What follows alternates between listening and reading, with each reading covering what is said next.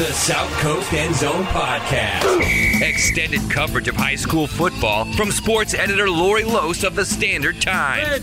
Now, the South Coast End Zone. Oh,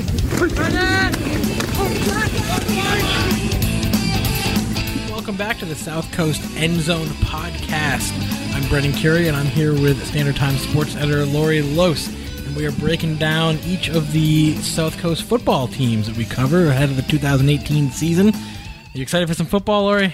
Yes, but unfortunately, I won't be covering any. This No, fall. yes. Um, uh, Lori is, uh, what, eight months? How uh, many weeks? Yeah, it's a lot. I don't know, 34, 35 weeks pregnant. There's a human inside of Lori right now. Yes. We'll put it that way. So I won't, uh, I won't, I won't be on the sidelines, and I won't be in the press box and in the bleachers and all that. Unfortunately, my You'll, 1st you'll be rooting from the desk here at the office, Yes, though. my, my first fall that I'm missing in probably close to 20 years, um, Wow. unfortunately. But uh, but I will still be here following all the teams and tracking everything, and uh, until the baby comes out. So uh, so I there's you're that. already talking about calling into this podcast every week or something, Uh, right? I don't know, maybe- maybe you'll do your picks at least. yes, right? I'll The- at least do the my football picks. so- Yeah, each week.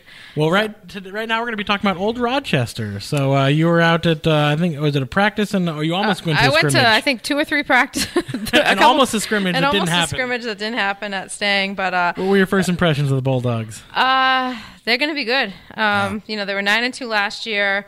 Um, they didn't graduate many players, and when I say many, that means numbers, number wise.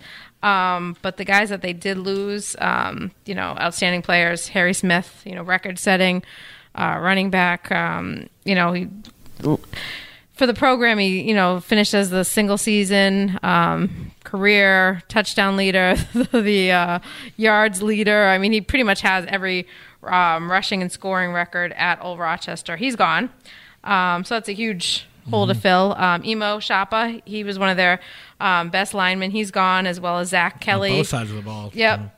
Mike Bowen, um, those those three guys were kind of a core for them, uh, especially on the line. So, saying that, you know, even though you have all those holes, I mean, they returned just about every skilled player, um, position player besides Harry.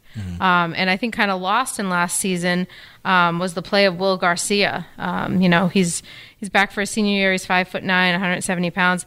But last year he ended up having uh, was 1,400 yards um, and 21 Yeah, 21 touchdowns. I was, I was going to say I know it was over 20. Um, you know, but it was kind of overshadowed by by, By 2,000 yards Yes. on Harry Smith. yeah, and, and- uh, it 28? yeah, I think it was like 28, 20, some, something like that touchdowns. Um, so, you know, he's back. Um, he's gotten bigger. He's gotten stronger. You know, he's hungry. Um, you know, I talked to him and he said, you know, it was great last year, you know, being on that team and being with Harry, but, you know, he said, I felt like it wasn't my team and, you know, I want to kind of prove myself, um, you know, to, to everybody.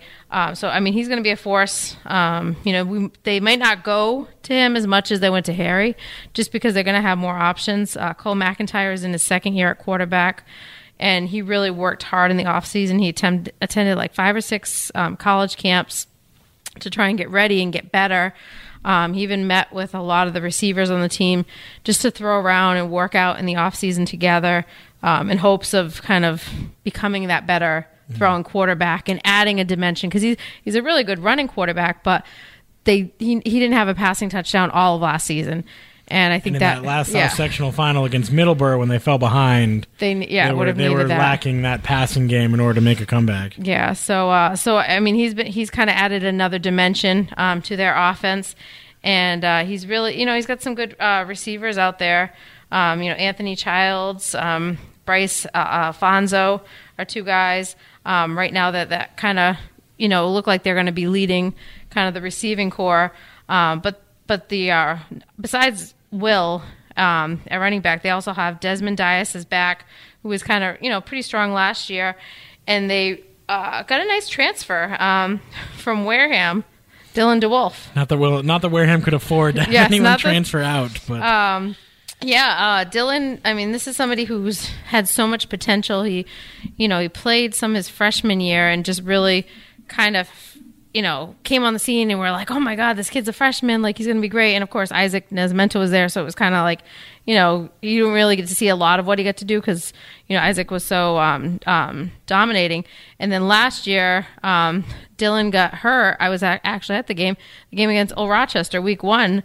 Um, he ended up, uh, I think it was, he tore his uh, Achilles, ACL? yeah, ACL. Um, which he had already done earlier. I think what eighth grade or middle school or something. I thought he had done his freshman year, but maybe it was maybe it was Oh, eighth was grade. his- okay. Yeah, so I think it was like he had the end of his freshman year, or or maybe it was eighth grade. I'm not sure.